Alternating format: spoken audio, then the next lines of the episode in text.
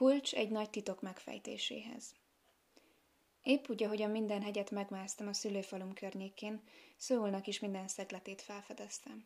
Abban az időben villamos vonal futott a város egyik végétől a másikig. A jegyára csak öt cson volt, de nem akartam elkölteni azt a pénzt, így gyalog mentem be a városközpontba. Meleg nyári napokon csöpögött rólam a víz az izzadságtól, amint sétáltam. Fagyos téli napokon szinte szaladtam, mintha utat fúrnék magamnak a metsző északi szélbe. Olyan gyorsan jártam, hogy Huxogdongból a Han folyón keresztül a Zsongrobban lévő Hvasina áruházig eljutottam mindössze 45 perc alatt. A legtöbb embernek ez másfél órába telne, így el lehet képzelni, milyen gyorsan mentem. A villamosi gyárát megsporoltam, a pénzt pedig olyan embereknek adtam, akiknek nálam nagyobb szükségük volt rá. Olyan kis összeg volt, hogy kínos volt odaadni, de olyan szívvel adtam, mintha az egész vagyonomat nyújtottam volna át. Azzal az imával adtam oda, hogy ez a pénz egy mag lehessen, amely sok áldást hoz az illetőnek. Minden áprilisban a családom pénzt küldött a tandíjamra, de nem nézhettem tétlenül, hogy körülöttem az emberek pénzügyi nehézségekkel küzdenek, így a pénz még májusig sem tartott ki. Egyszer iskolába menet találkoztam egy annyira beteg emberrel, hogy úgy tűnt haldoklik. Annyira sajnáltam, hogy nem tudtam elmenni mellette. Elvittem a hátamon egy kórházba, amely mintegy két kilométerre volt. Nálam volt a pénz, amit a tandíjamra akartam felhasználni, így kifizettem a kórházi számlát. Ezek után azonban semmi sem maradt.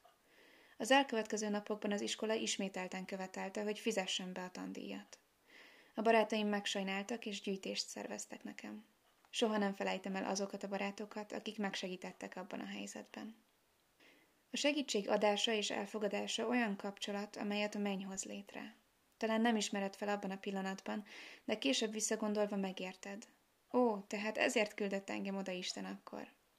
Így, ha hirtelen egy segítségre szoruló személy jelenik meg előtted, fel kell ismerned, hogy a menny küldött téged ahhoz az emberhez, hogy segíts neki, és aztán tedd meg, amit tőle telik. Ha a menny azt akarja, hogy tíz egységnyi segítséget nyújts neki, akkor nem elegendő, ha csak ötöt adsz. Ha a menny azt mondja, adj neki tizet, akkor adj neki százat.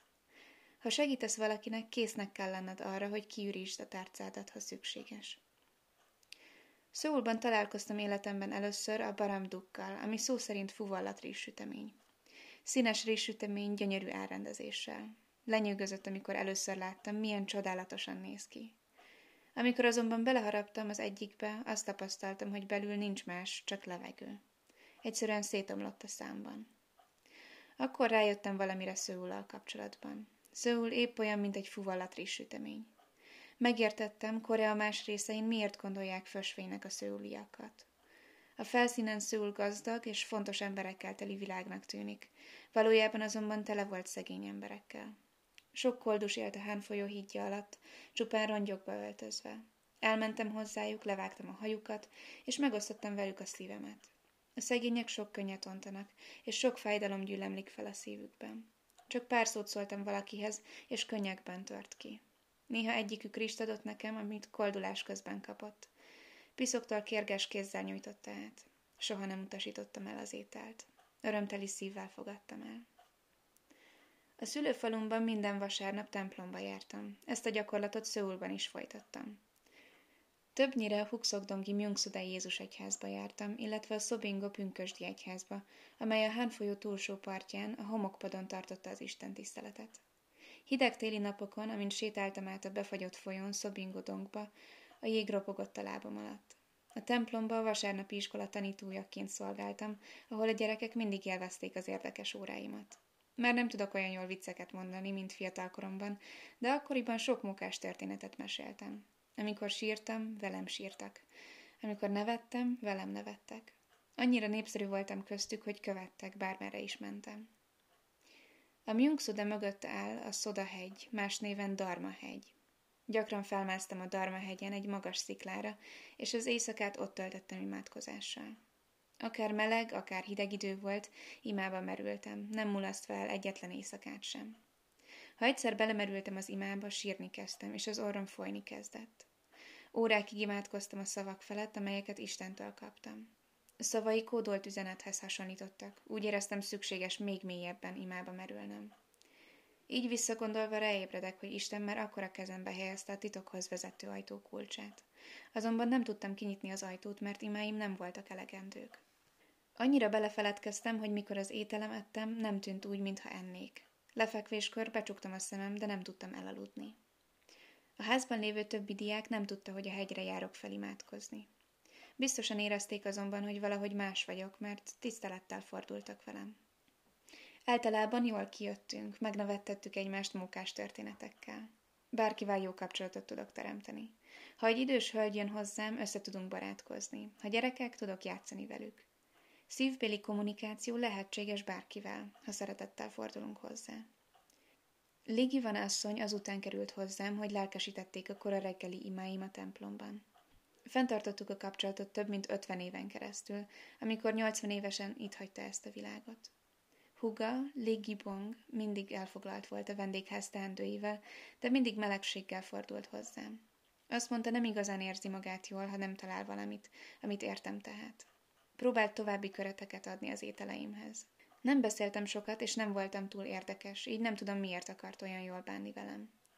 Egy kis idő múlva, amikor a japán gyarmati rendőrség a Kyungi rendőrségen tartott fogva, hozott nekem ruhát és ételt.